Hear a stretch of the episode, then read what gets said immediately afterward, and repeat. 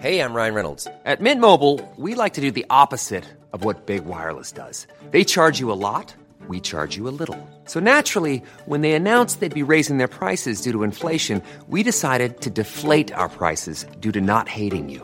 That's right. We're cutting the price of Mint Unlimited from $30 a month to just $15 a month. Give it a try at mintmobile.com slash switch. $45 upfront for three months plus taxes and fees. Promo rate for new customers for limited time. Unlimited more than 40 gigabytes per month. Slows. Full terms at mintmobile.com.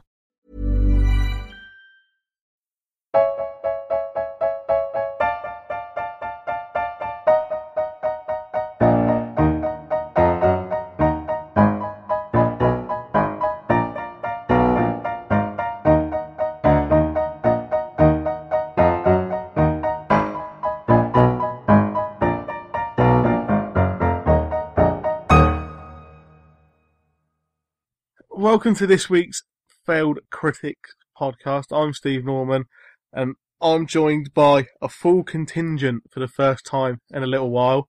Uh, James Diamond is with me. Hello. Owen Hughes is with me, Hello. and Jerry McCauley is with me. Hello.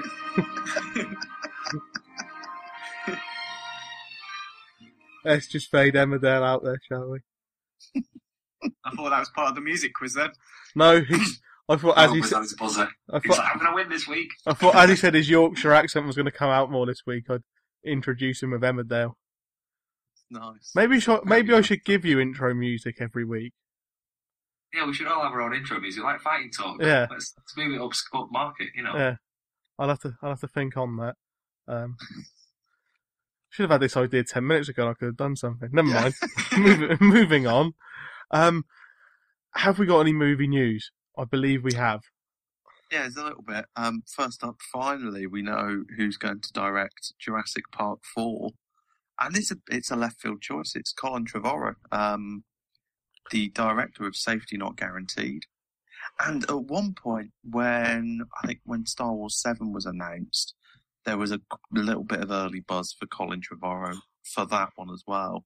And he was meant to be doing a Flight of the Navigator remake, and I don't know where that currently sits now. But yeah, Colin Trevorrow from Safe Not Guaranteed. Both uh, Jerry and I are big fans of that film. I don't know if either of you two have seen it yet. No. Not yet, no.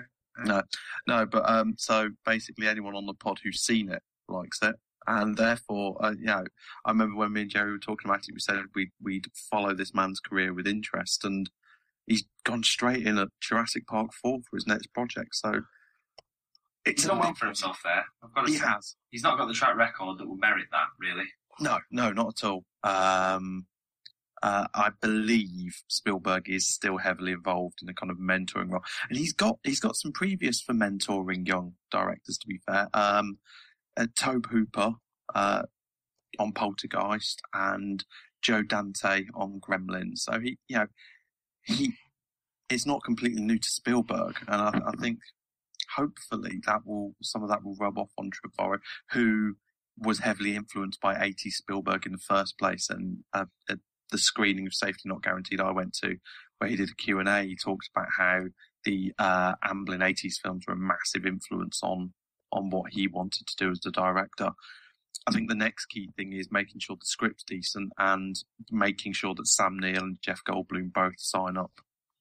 Um, I was going to say there's an odd contrast there because, I mean, we both said it captures that sort of 80s spirit, you know, the, the kind of Spielberg of, of childhood and teens, mhm. doesn't it? And we said if it was made in the 80s, this would be a teen movie. Yeah, yeah. It's the odd one in that this is one of the Spielberg films that isn't quite a kid teen film. It's It's quite a family film, though, isn't it? yeah, I- I'd- I'd it's say aimed at kids, but it's not you Mm. know populated strongly by kids as as the main characters, is it? No, no. Um, so there's sort of similarities and differences in terms Yeah. of style from Safety Not Guaranteed. definitely, definitely. Um, and it'd be interesting to see if anyone from that pro- directors like to kind of work with the same people again. And I'd be very happy to see Mark Duplass or Aubrey Plaza uh, end up in Jurassic Park 4 as well. That, that Have- have they got a script? Particularly Plaza. Have Yes. they have they got a script for Jurassic Park Four yet? I, I've not heard that.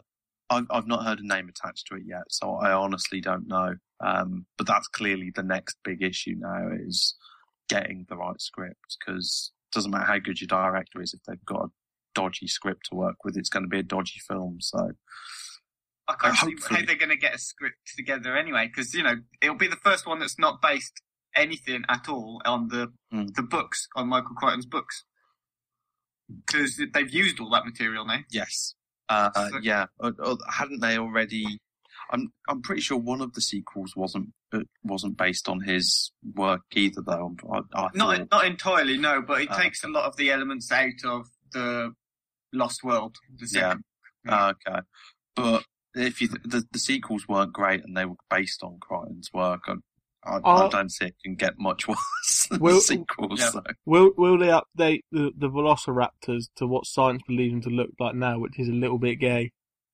Um, maybe they'll come up with a new dinosaur. Yeah. That's that's what I'd hope. You can't invent No. new dinosaurs. I don't know, but you can you can basically bring to the fore dinosaurs that people don't really know about because there's loads of dinosaurs that no one really knows about. Um, and there's some pretty vicious looking bastards I saw Yeah. when I was wandering around the Natural History Museum. So I went I went to the I though. went to the Natural History Museum not long ago. Free to get in. Yeah. That's brilliant. yeah, You know. Um and I went to the Science Museum as well. And I decided that no matter how old you are, dinosaurs in space will always be cool. definitely, definitely. The, the the dinosaur bit of the Natural History Museum is fantastic. It's great Yeah. fun to walk There's around. there's there's two constants in life of what's cool. That's dinosaurs and space. Yeah, uh, and space dinosaurs. So yeah, so the Jurassic coolest Park Four ever. should be so in that logic, Jurassic Park Four should be set in space.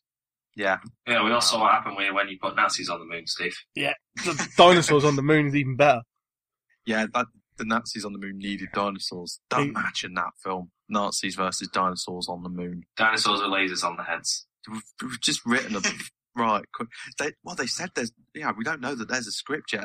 Quickly, let's So- send them Edit this. this out, Steve. We'll keep this for ourselves. Yeah, what we need is them to remake or make a film of Dino Riders, but set it actually in space. That would be awesome. The hell is Dino Riders? Have I? You don't know? Uh, Was that a game? right, okay. It's a cartoon from like the eighties, I think. Really? Oh, I People know. riding dinosaurs, shooting lasers. Do Yeah. you know? I, oh, I was just. I'm just a few years too old for that. Probably. I was probably uh, doing drugs with Zammo around the back of Fight Club. On the um, on the script front, by the way, Mm. it's it's being written by Rick Jaffa and Amanda Silver, who wrote Rise of the Planet of the Apes. Oh, Oh, excellent. that's oh, the, okay. This is this is looking good. There's a good track record of sort of rebooting franchises there. Okay, yeah. now I just need to Okay, oh, that's that's so that's promising. The only, the only other things that really happened this week were we got two trailers for um kind of not not the big uh the big mainstream Hollywood releases, but two trailers for films that I'm very excited about. two Kind of ba- great two great trailers. two great trailers as well, and and kind of based on British source material, which is great. Which is the Kick-Ass Two um, trailer and the Alan Partridge Alpha Papa teaser trailer, which uh, didn't I don't think features anything from the actual film, but just as a an appetite whetter. Whereas the Kick-Ass Two one featured a lot from the film, It was- and it looks Great. huge. it looks very, very big, very flashy, and Jim Carrey looks like he's very much back on form. Jim Jim Carrey Um, looked immense from that trailer alone. Uh, and at the event I went to where Mark Millar was speaking at Glasgow Film Festival, he he was very, very, uh, f- very much full of praise for the work that Jim Carrey did on set, and said that that character wasn't written as a, a main character, but basically Jim Carrey's performance turns it into a main character. So. That, yeah, that looks that looks really really good. So both of those two films, very very much excited about this summer. Um, and yeah, we're starting to get the summer trailers through in the cinemas and online now. So If you I look at the release schedule as well, it, it, it's a summer to be excited by. To be Mm. fair, definitely, and we will be doing our summer preview just in a couple of weeks, I think. So um, we'll have to be getting our thinking caps on, and it's definitely going to be a sense of when each of us chooses our three films. I'm going to have to be reluctantly dropping films from that three Should we should, rather than scrabbling around should, looking for should films we should we list. eliminate something like Superman, Man of Steel straight away because you know, When everyone. we did it last year, we said not including Prometheus and The Dark Knight Rises, didn't we? So I think we'll have let's let's say Iron Man three and Superman uh, are not in it. There we go. I like So the way it's that I like the way that tonight we've done a lot of the stuff we should have done before we started recording. Yeah, just uh, Yeah. just like as which we're like that. We're Yeah. we're the slightly shambolic film. It's, it's, we'll call it inside the actor studio. You know, Yeah. we'll, we'll say we're just giving the listeners a little, a little The- the- view into our What's world. it? Peek behind peek behind the curtain. You know, Essen- show them, show them where essentially, the magic happens. essentially, listeners, the first fifteen minutes of every podcast now is going to be quiz when I can be bothered to do one, uh, news, and us planning future podcasts, and then we'll get on Yeah. to stuff that you actually want to Yeah, listen exactly. News and general admin. Yeah, Yeah. the minutes essentially. Any other business Yeah. match, gentlemen? Didn't get apologies for James missing last week, but No, no. Sorry, I'd, uh, I was uh, in Goa finding Yeah. myself. Uh, right, that's the news done. So what we have been watching, Jerry hasn't watched anything. I haven't watched anything. I I did star in a remake tonight of uh, Hans Moleman's uh, Football in the Groin. Um, Football in the groin. Football in the groin. didn't work for me on many levels. it reduced me to one level, just prone. Yeah. This is fail critic, Steve. It's not America's funniest home videos. Yeah. Um, so that's two of us done already. Uh, but what? what I've got, I've got a quick one. Yeah. Just to throw this out there. What has been taking up my time partially? Uh, is anybody been watching Broadchurch on ITV? no, it's set. It's set not Not far again. away from me though. I keep hearing people talking about it and feel I should have watched it and I maybe missed the boat on this. I'll, I'll just quickly. It's if you like sort of feature length crime dramas, you're probably aware of it anyway because it's you know it's very much in that vein. But the reason that I watched it is because it's got the basically the cream of British acting talent in there. It's David Ten- Tennant, Olivia Colman, uh, Vicky McClure from This Is England. If you've not seen her in anything else, she's just fantastic. Uh, there's people like Pauline Quirk in really minor roles. Hasn't it got the one who was in Doctor Who? Who was, who was the uh, Rory? The it was Nina. Yeah, yeah. Rory's in it. Yeah. He's a, he's a vicar. Is he good in that? I liked him in Doctor Who. He's he's pretty decent. There we go. He's not. He's you know, but he's in a very much a small supporting role. He gets like Yeah. one, maybe two scenes an episode. Hmm. So it's very much, but it's a real good ensemble cast, tight story, really nicely shot, and it's I think it's over six or eight episodes, and we're into the three now. We can probably catch them on ITV Play. Well worth the watch.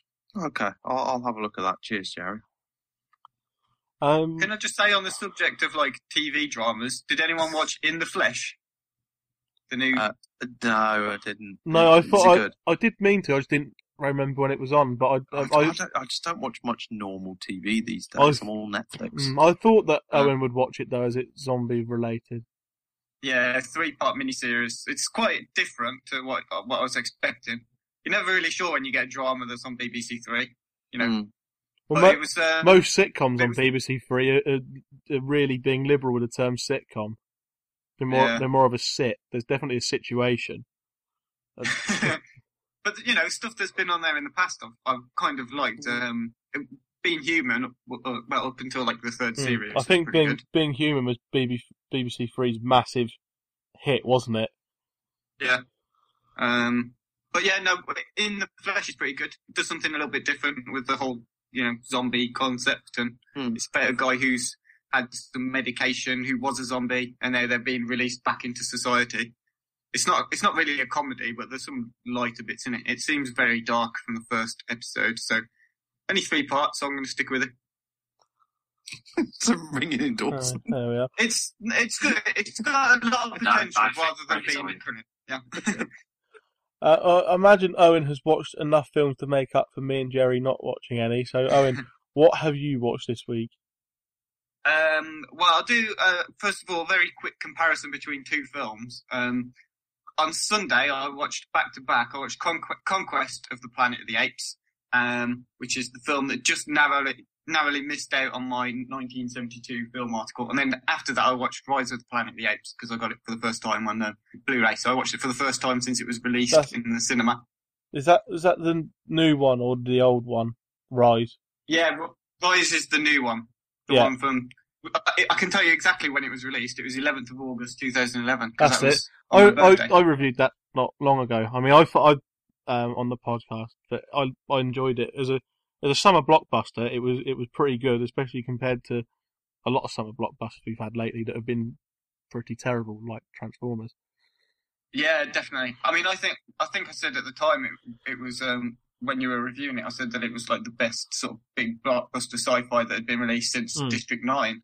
I think. Yeah, Um, it was very. I thought. I, I still think it's quite a clever film. I was kind of a little bit worried that maybe because I'd hyped it up quite a lot to myself before I saw it again, thinking I remember this as being this absolutely amazing sci-fi uh, action film, and maybe wouldn't hold up on, on a rewatch, but it, it absolutely did. I think it benefited as well because I'd watched Conquest before then, because basically Rise of, Rise of the Planet of the Apes and Conquest of the Planet of the Apes both deal with the same um, part of the history Mm. of, of, that, of those It- film series. So it looks like they could. Con- I was gonna say, it looks like they'll redo the whole series, but it is three films rather than five, I think.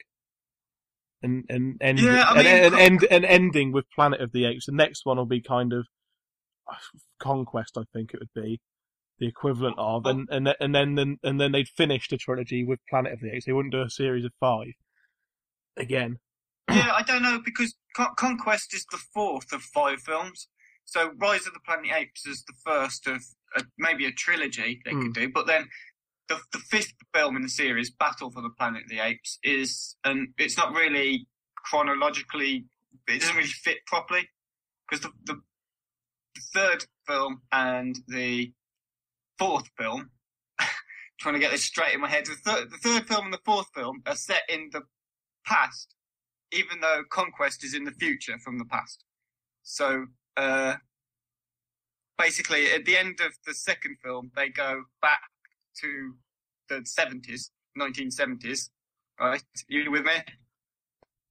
Yeah. Steve means like Sort muscle of. We've, we've established you Could- got time travel involved. Are are we are we going to throw in the ending to the Tim Burton remake to this That- little uh, chart? Jesus. that was just ridiculous. That I think was- the way that it that was, was ended up mental. until the, the, the final scene, I thought, well, they've kind of chickened out of doing anything quite dramatic here. Yeah. Then, then, then- Big Chimp Abraham Lincoln, big Jim Abraham Lincoln. just just like Uh, what the hell was Yeah. that?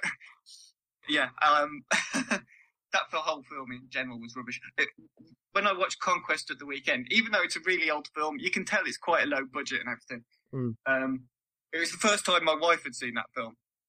And even she sort of says, God, uh, after we watched it, said, God, that Tim Burton film really was awful, wasn't it? And it is, because even It compared was. to like this, this old film, it doesn't matter about the special effects or anything like that. What's really good about um, the Planet of the Apes series is the sort of politics involved and it, the, the way it sort of deals with bigger issues. And, you know, the, I guess even in Rise of the Planet of the Apes, slavery is part of one of those issues it tries to what's tackle. what's the one And where then- the, what's the one where the two apes come to sort of 1970s Earth? That's the third film, Escape from the Planet of the Apes. That's it. I Yeah. thought that not long So ago. That's like- the that's that's the third film, which is set in the seventies. Then Conquest of the Planet of the Apes is set in the future of 1991, Mm. so it's sort of 20 years after Escape from the Planet of the Apes. Um, but it's they both that and Rise of the Planet of the Apes follow the story of Caesar as Mm. he sort of leads an ape uprising. Um, Yeah. but they're both fantastic. If you if you only watch sort of one of the sequels from the Planet of the Apes films, then I'd watch Conquest. I'd recommend that. It's, it still holds up as a really good film. Um, but anyway, I think that's enough for me saying Rise of the Planet of the Apes and Conquest of the Planet of the Apes and Planet of the Apes. I've said them quite a lot now. I was going to have a chat with Jerry about Citizen Kane, and James, I think, I think has got something to say about it as well because I watched Citizen Kane for the first time this week, and uh, I'd never seen it before. Uh, as I say, it was the first time. I was a little bit anxious going into it because it's got quite a big reputation as being this really important film, and you know, it kind of makes you think, well, what if I go into it and then I don't like it? Is that does that have like a reflection on me and what I my intelligence might be compared to some other people's? You know, it sounds stupid, but I think it, it does have this daunting reputation.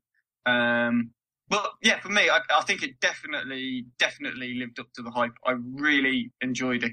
even away from the, the larger context of it being this, you know, really significant film and what it did for cinema and Orson Welles and all, it, I still think it was just it was just great. It, partly because it has such a clever script to it.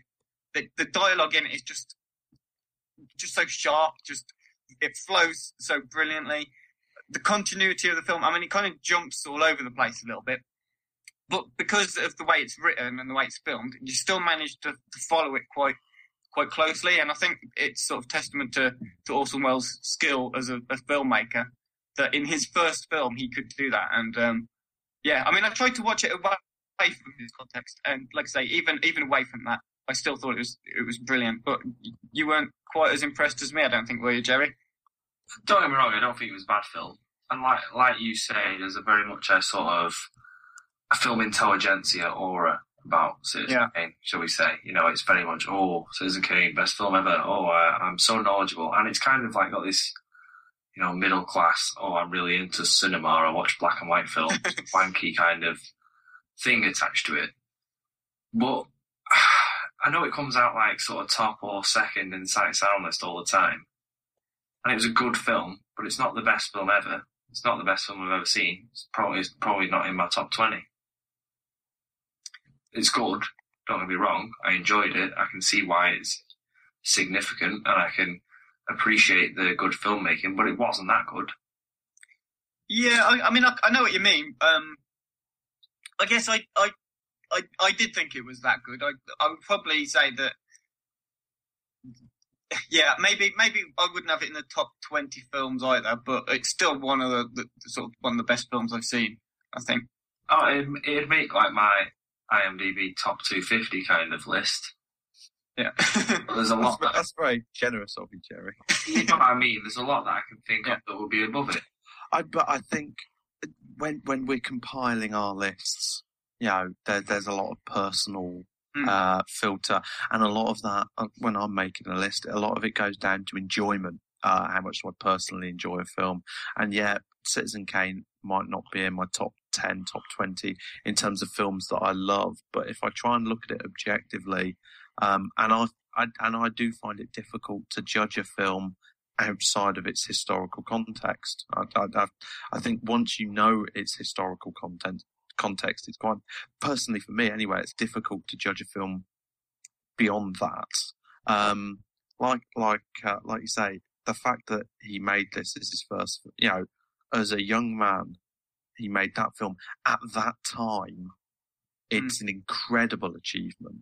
Um, um, and some films date horribly despite being incredible achievements at the time. You know, uh, quite recently, Owen talked about uh, Birth of a Nation, for example, and things like that.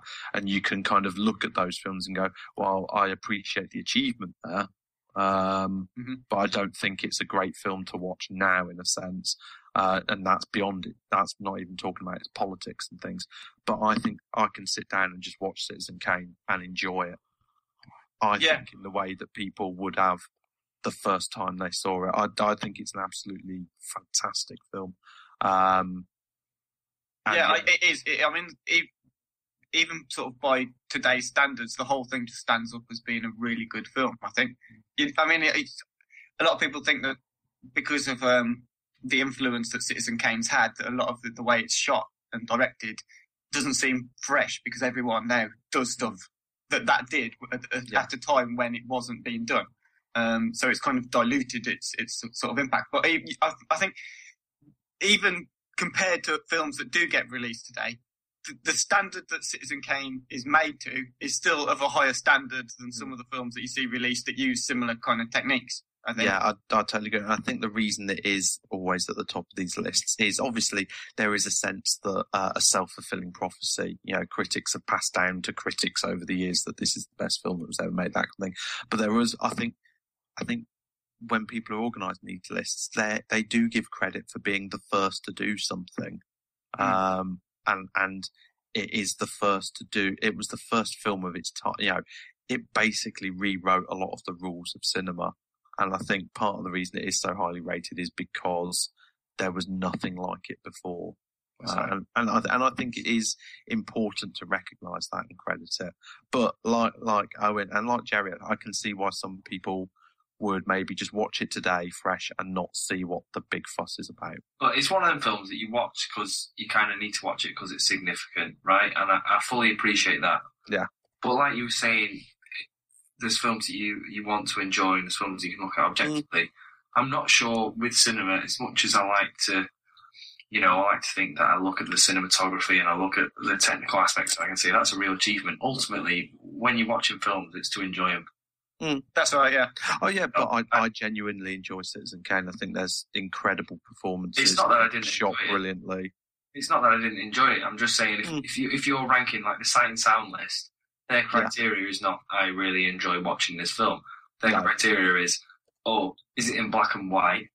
Can I look really fucking intelligent by Has no one else really? Jerry had held his tongue so well up until then.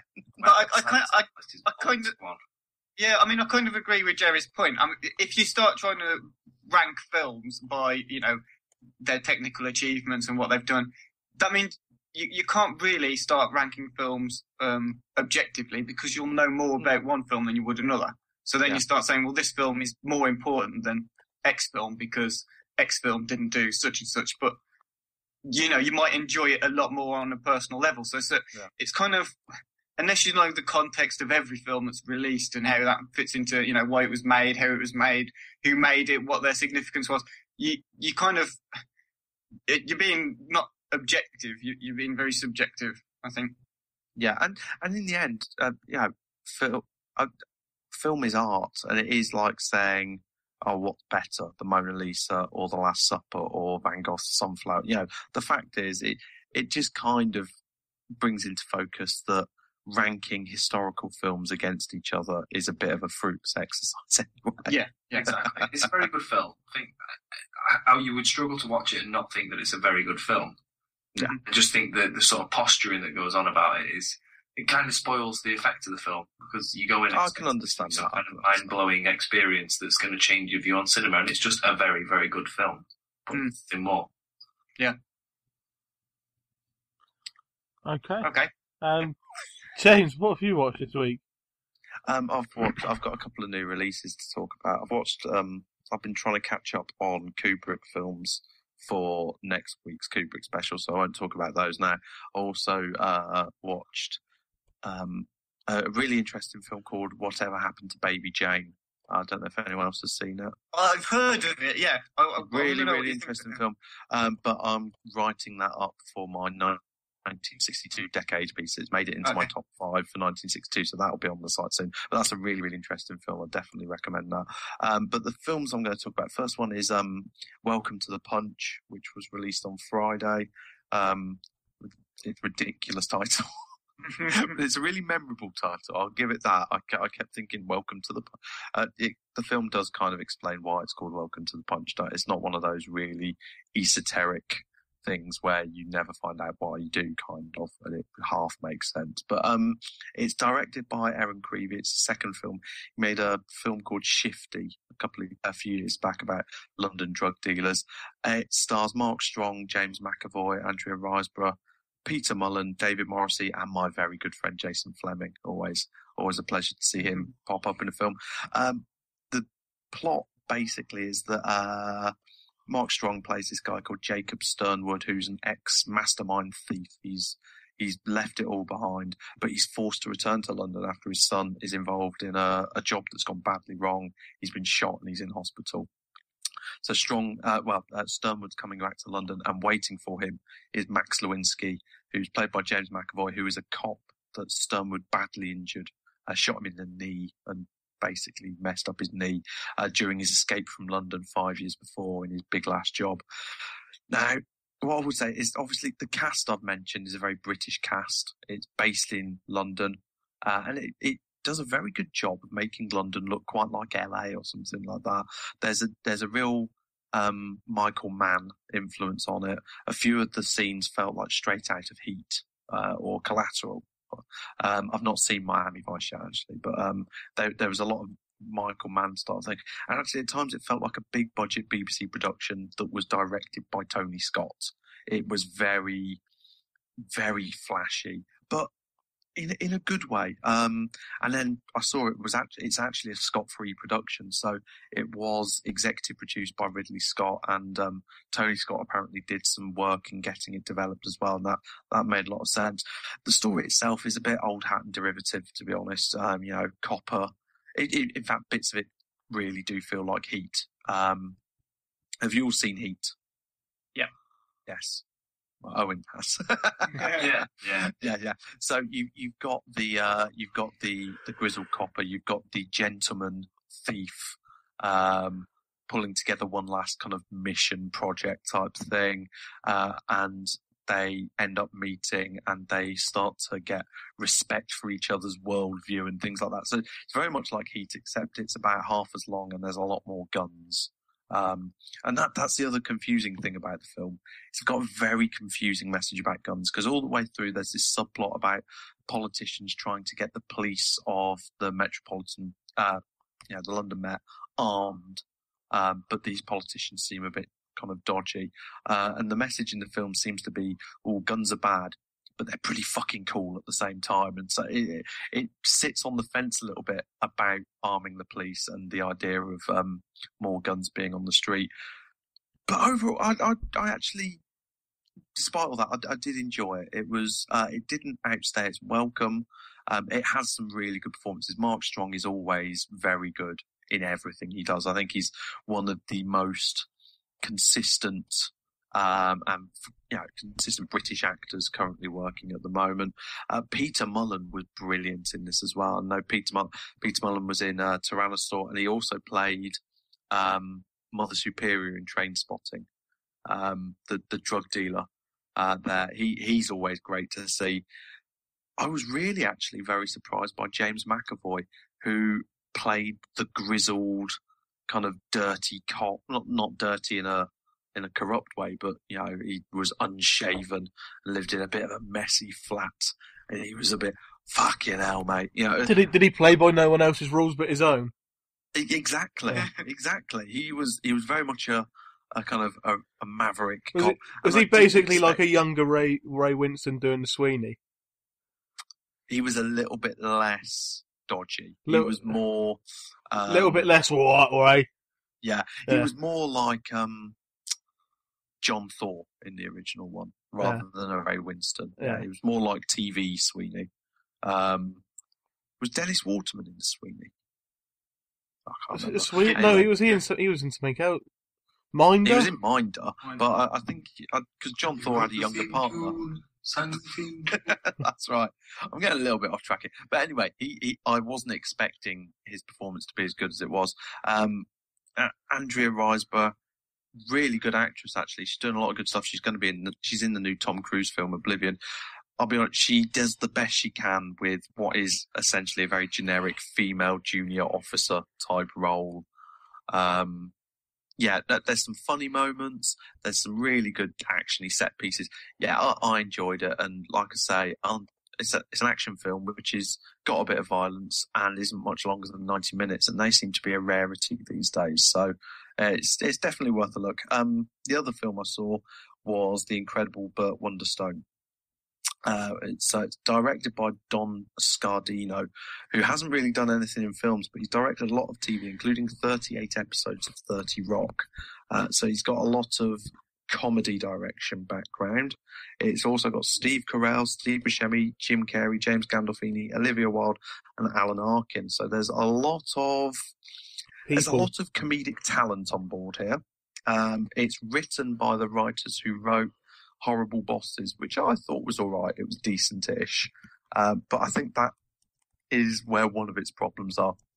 I was I've since come home from watching it, and I've had a look at a couple of my script writing books. There's a load of script writing books you can get. One of them, probably the most famous one at the moment, is called Save the Cat, and this film's script kind of ticks loads of boxes in these script writing manuals, which are handed out by studios to their readers who are accepting scripts.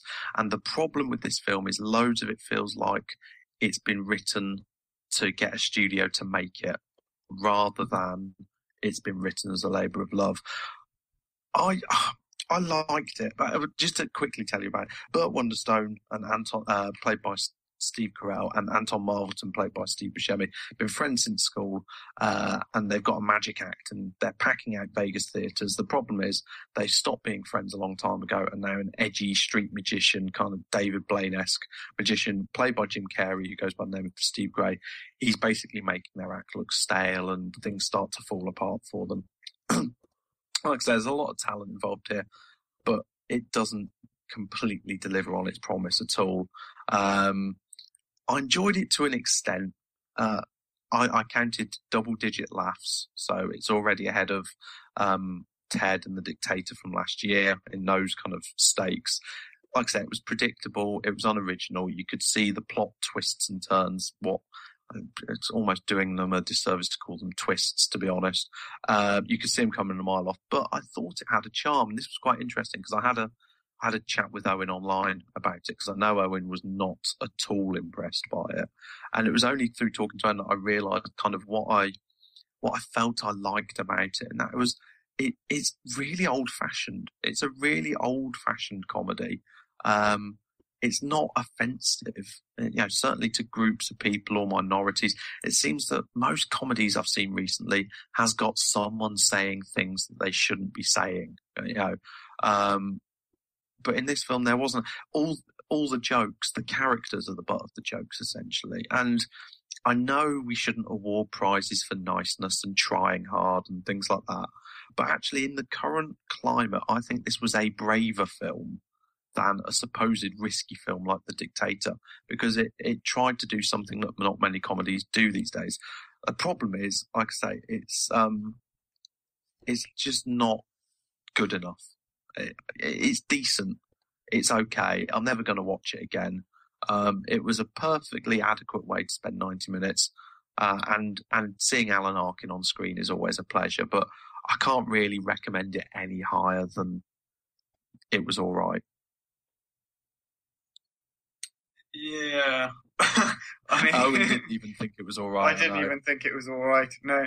I mean, I do take your point about how the film is mainly it's not really about having gag after gag. It's not mm. it's not a gag reel at all. It is based on the, the performances mainly. It tries to get the laughs from from the performances yeah. of people. That's why people like Jim Carrey are in it, and yeah. you know, and, and Steve Carell. That's what they're they're they're there for. But I don't think they were funny enough. Um, the story itself is just such a basic redemption story yeah. that it's basically someone thought of a story, someone else wrote the script, and then they actually forgot to put any anything in there to make anybody laugh. So I thought, well, well I think that's a bit harsh. I think that uh, there's there's a, there was a few set pieces. There was the um, I'm just trying to think. I think I do think that Jim Carrey's street magic stuff, um, especially at the beginning, gets a little bit tired towards the end, but at the beginning is it is well done. Um, there's but how, where... how much of that is like scripted though? I mean, isn't that kind of what my point was that it's based on the performances. So no, they no, just let him Jim Carrey okay. just go. Okay, yeah. Do your thing. Okay, well the performances made me laugh enough to Yeah. keep me not bored. Really, for the for the ninety minutes. No, I see what you mean. No, there aren't any. There's there's a few good lines, but there aren't many great lines. And no, you're exactly right. It, it's it is relying on the goodwill of people enjoying seeing these people on screen. I know, Yeah. I, I, I get that. And the, the, the stuff in it when they, when they tried to actually write jokes into it, which I thought was, I, I didn't find any, it didn't really make me laugh at all all the way through. I chuckled to a couple of bits. It reminded me of something like the campaign from last year Mm. with uh, Will Ferrell in it, and I just thought the, the jokes that it's trying to do, like there's a bit with um, Steve Buscemi who's um, on some kind of uh, is it Africa he's in, and he's giving It's magic. Cambodia, I think. Cambodia, yeah. Cambodia. Yeah. And I just thought it was just so sh- stupid, Put Yeah. past the point of being stupid funny, and Yeah. just I just yeah didn't get on with and it. then and then you realise it was just a it was just a plot crowbar point anyway. yeah, exactly. Yeah, yeah, no, no, I, I know, I totally get that, and it, in some ways, it actually reminds me of um the the old Saturday Night Live sketches. I think these characters feel like they could have come from Saturday Night Live sketches, and how many Saturday Night Live sketches have made a successful transition to full screen movie? Not many. Yeah, uh, Wayne's World is probably the most famous of them, um, Blues Brothers as well. But it, they they did feel like there, it felt like there was some fun to be had here, but it just couldn't it couldn't stretch out over a ninety minute film. But like I said, well, it wasn't. It was by no means terrible, in my opinion. There we go. It was just very. Stick that on the poster. it was just very by the numbers. I think.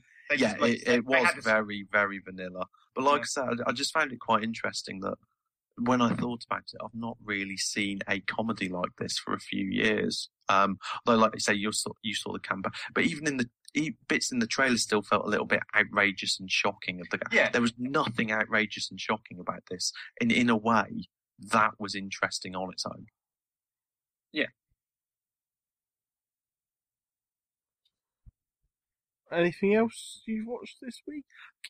Uh, no, no, that's that's me all all, Uh, all that's sorted you. That's you spent. Yes. Uh, on to the main review of this week's podcast then. Um, and Owen should probably set this up as he is the one who made us watch it. Okay, I will do. Uh, yes, the film I chose uh, to make everybody watch uh, is an Australian stop motion animation called Mary and Max, which was released in 2009.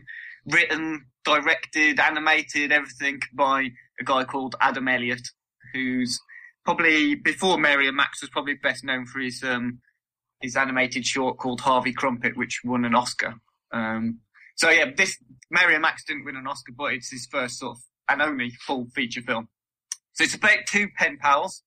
Uh, one called Mary, who's a young eight-year-old go- uh, eight-year-old girl who um, lives in uh, Melbourne, and about a guy called Max, who is a rather complicated guy who's about mid forties and uh, very obese, severely obese, and uh, he's living in New York, and they become pen pals um, when Mary tries to find out where babies come from in America, and it's um, I really really like Mary and Max. I think it's I watched it again before we did the podcast, and I think it's probably the fourth time I've seen it now, and um, it's just one of one of those films I could just watch anytime. Really, I it's just so it, it's just so uh, emotional. I guess There's, there isn't many films. I know I've already seen what James has thought of this film um, online, so I know it's going to be a bit odd that it's not.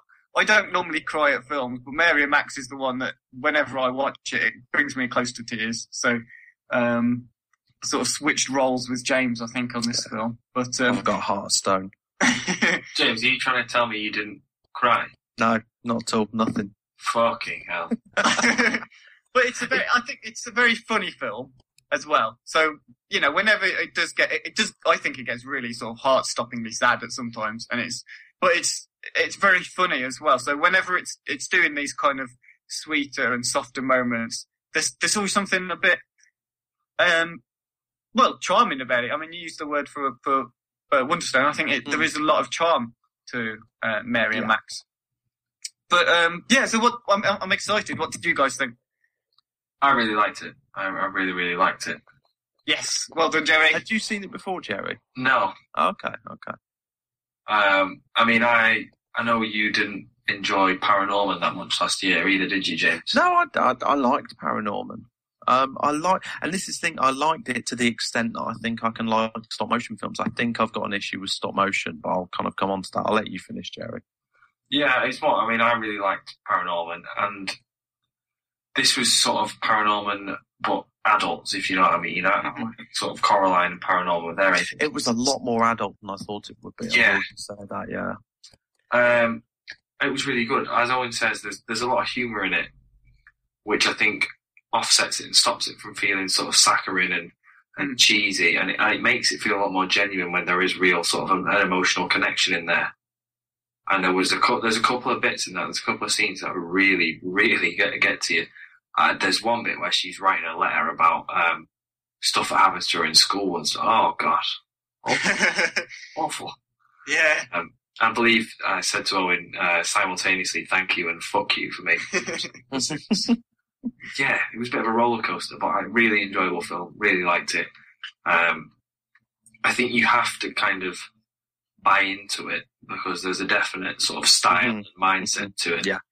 And I can I can understand fully that if you didn't buy into that mindset, you would have problems with this film. But I think most people are going to buy into it. Yeah, I think. Well, I think from the first sort of thirty seconds of the film, with the opening lines about her birthmark, the colour of poo and stuff, you're either going to think from that moment on, I like this film or I hate this film. And Yeah, and um, Barry Humphries' narration is fantastic, by the way. isn't it just though? I mean, he's Yeah. just fantastic in it. That was one thing I actually I liked all the voice work on it. Um, Barry Humphries was great. Philip Seymour Hoffman was fantastic. You know, Mm. that, uh, he, he he basically created Max uh, for me more so actually than the animation. Um, and Toni Collette uh, as Mary as well. Really, really, and I saw I didn't realize at the time, but I saw looking through IMDb that Eric Bana did Damian. Uh, Yeah. So that that you know they've got some real kind of heavyweights involved there. Um, yeah, I do just want to pick up on that first point that I made. Um, and I, I don't like starting off with a negative, but, and it's, it's not necessarily a criticism of the film. It's more a criticism of the form and myself.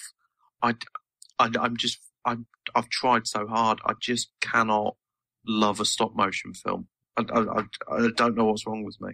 Um, I and think it, I think, Fair enough. you know, I think it- I think it just must be in the same way that some people can't love a musical, you know, and they can appreciate it for what it does. And it's the same here. I think this is a very, this is a very, very good stop motion film. Um, I just, I couldn't enter the world. And I think there's something about the form itself that I can't buy into. Um, so, you know, there, there is, there, there, so I've got that issue. I would have thought this would have the same effect as Les Mis had on me, in that I don't like musicals, but I could sort of overlook it for that.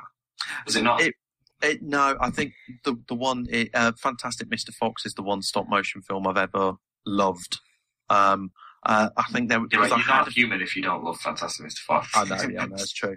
Um, but I think I did have a few other issues about the film. Um, Okay, And should we get Steve's views then before Yes, you talk about yeah. the issues? Because I want to tackle these. I'm ready for these now. Tackle What my views or tackle my views or the issues. uh, your fine. views. What did you think of it? Oh, it was all right. I, I Yeah. thought I thought the the bet for me the best part of it, which no one's mentioned yet, is the soundtrack and the way it works with the film. The way that the the soundtrack marries up with what's happening in the film. the typewriter scene you're on about, Steve. That spe- specifically, but in general, the whole film it works really well. yeah, it's But I, I, I, I thought it was okay. There was some some nice bits in it, but quite sim. You know, on that, you know, in the same side of the coin, I was bored through parts of it, and it's not something I'd be in a hurry to watch again. If some if someone put it on, I'd watch it again. I wouldn't watch it again out of my own choice. Um, I wasn't overly enamored with it. What I do, I, I, really like the first 30 minutes. Um, I, you know, I, I did, and that was in spite of it being stop motion. I, I, there were some very funny lines there. Um, but after half an hour, for me personally, I've, at times I felt the, the whimsical side of it was a little forced. And it was a little kind of like willing, willfully surreal where it didn't need to be sometimes. Um, and and for me, I, I thought at times that during the kind of middle third and a bit more, the story was a little bit melodramatic and a bit simple and repetitive, and I was getting a little bit bored of the the, the misery. I, it was far more depressing than I thought it would be, uh, and yeah, it, I think it had a it's- great it's- ending.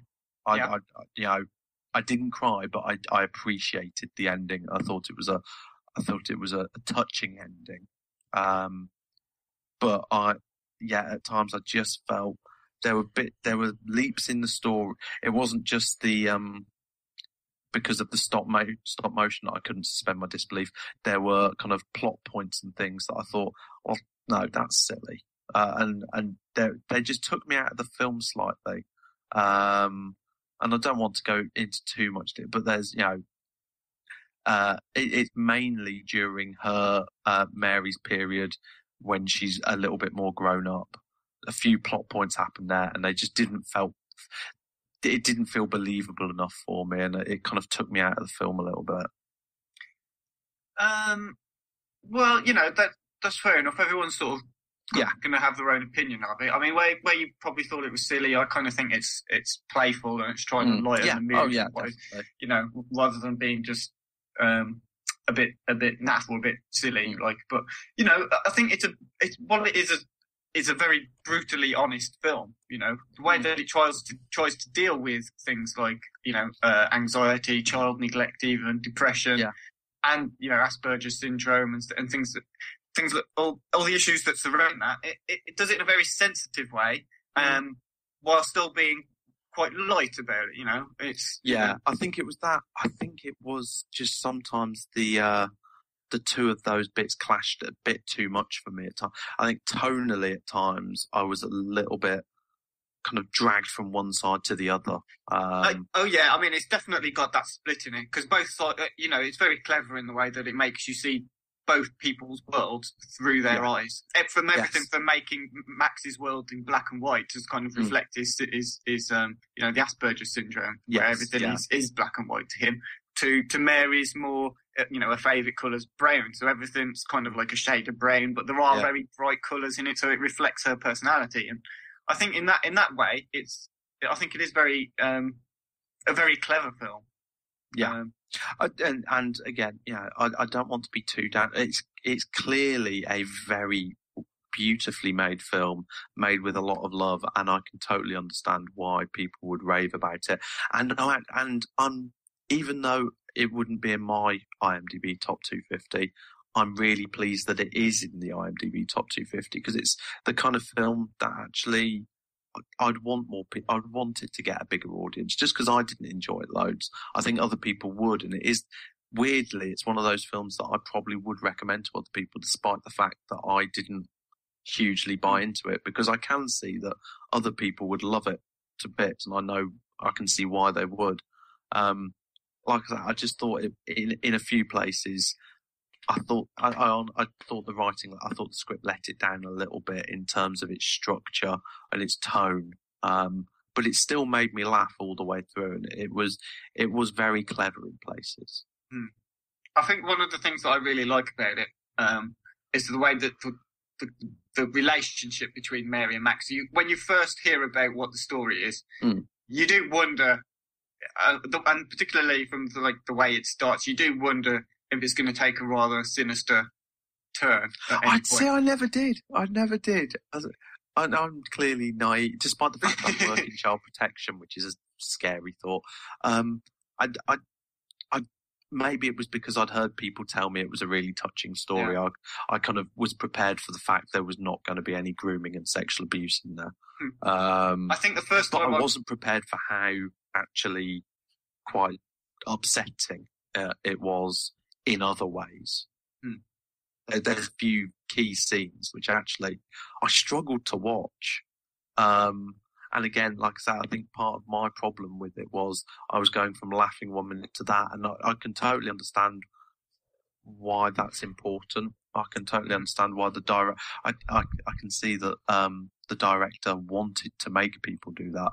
I just personally felt a bit uncomfortable going from such light to dark so quickly. Yeah, I mean, it, de- it definitely does that.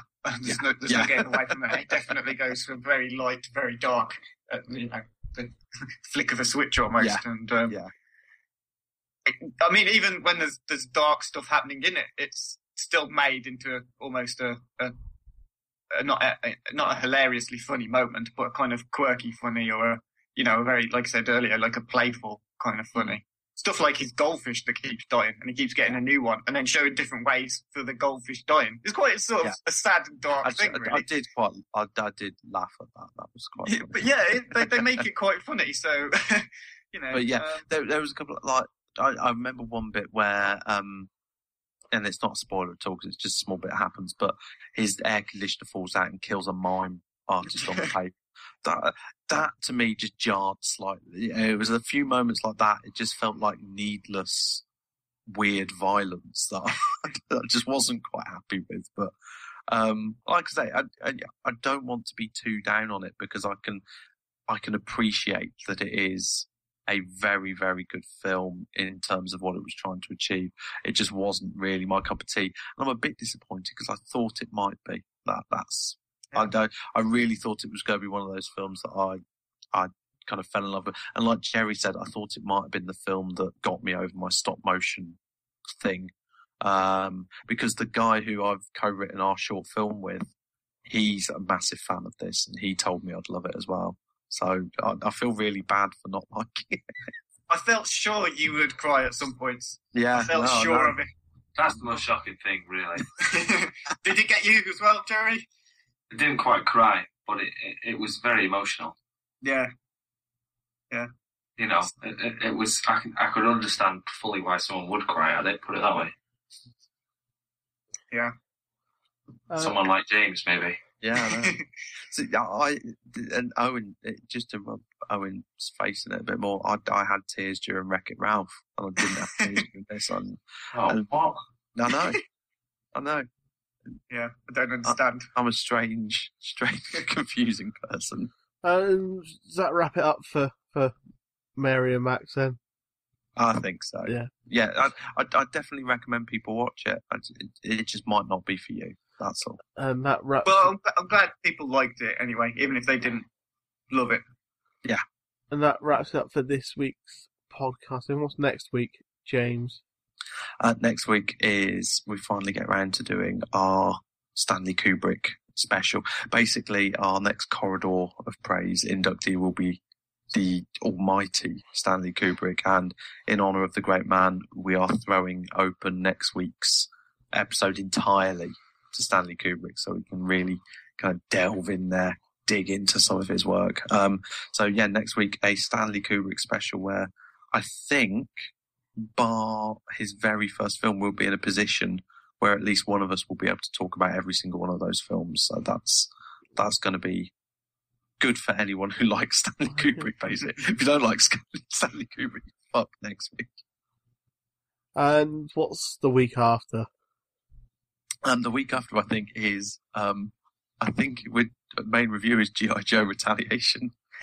See, that looks that looks quite good to me. It's The Rock and Bruce Willis. It looks, yeah, I, I, I genuinely think it's going to be Fun, fun nonsense. and an experience. And there are a few. Apparently, there's still an embargo on it, and um, a website that I follow didn't realise there was an embargo, and they said it is the most. Me- there, there is so much wrong with it, but but they can't help thinking about it. it, it seems, and and I love it when an action film just goes balls to balls out, crash and burn. Uh, you know, that's Just- if it's going to be bad, I want it to be bonkers, mental, horrifically bad, rather than just mediocre. So w- w- we'll see. But it's got The Rock in it, and it's got Bruce Willis. I was Um, going say it, it continues the vein of Scott the Rocket. Let's Yeah, it. so it's- yeah, exactly. Yeah, Journey to the Mysterious Island.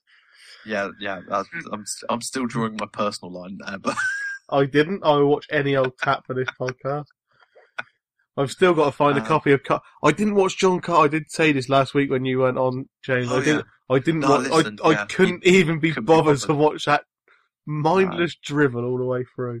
I know this this could well be the summer where The Rock really because he's got Snitch coming out soon, which actually looks good. Um, and then we've got, and I can't believe Pain and Gain, the new Mm. Michael Bay film, which has yes. got The Rock and Mark Wahlberg as some kind of crime fighting bodybuilders. Listen, imagine if you were the producer who got the pitch to you. You'd be like, fuck, where do I sign? How much? Seriously, are their names Pain and Gain? That's amazing. It's like, It's what? Yes, yes. I don't care how much it takes to make it. Yeah, Yes. take take Yes. my money. Oh, plus um the new uh, Fast and Furious Six. I've still not seen five, and everyone tells me I should watch Fast and Furious Five. Yeah, it's pretty Um, good. It's pretty good. Yeah, I thought So, the uh, trailer the new- for six looked all right. I haven't watched any of them since like three. But I just yeah, thought it looked. no, I've heard. I look, I looked, at, I looked, I thought it looked alright for a, just a, a silly action film. It looks fine. Yeah, But Vin So- Diesel, but Vin Diesel's looking old. yeah, yeah. And, and, and so, is it Paul Walker or something like that? He looks pretty old as well. Mm. But The Rock just. I saw um I saw the the premiere of GI Joe Retaliation pictures. The Rock looks like three people across. He, he stood. ne- He makes Channing Tatum look like a teenager. He is, he is back in. You know, he's got WrestleMania coming up, so he's got to be. exactly. I don't know who he's I'll- fighting. I don't follow it, but you know, he's, he's I'll even that. watch WrestleMania. I'll, I'll, I'll, I'll, I'm we're there now. We, we will watch anything with The Rock. Uh, round up this podcast then. So thanks to everyone Yes. for contributing, um, and everyone for listening, and everyone for sending stuff in to us, and for Kevin MacLeod from Incompetech.com for for that music. Not the Emmerdale theme tune, the other one. Yeah. He didn't. He can't. We. I, I don't know who done the Emmerdale theme tune, but thanks to them as well. Yeah, yeah. Yeah. That, that that should that's legally fine. There, we've covered everything now. Uh, see, see you next week Stanley Kubrick.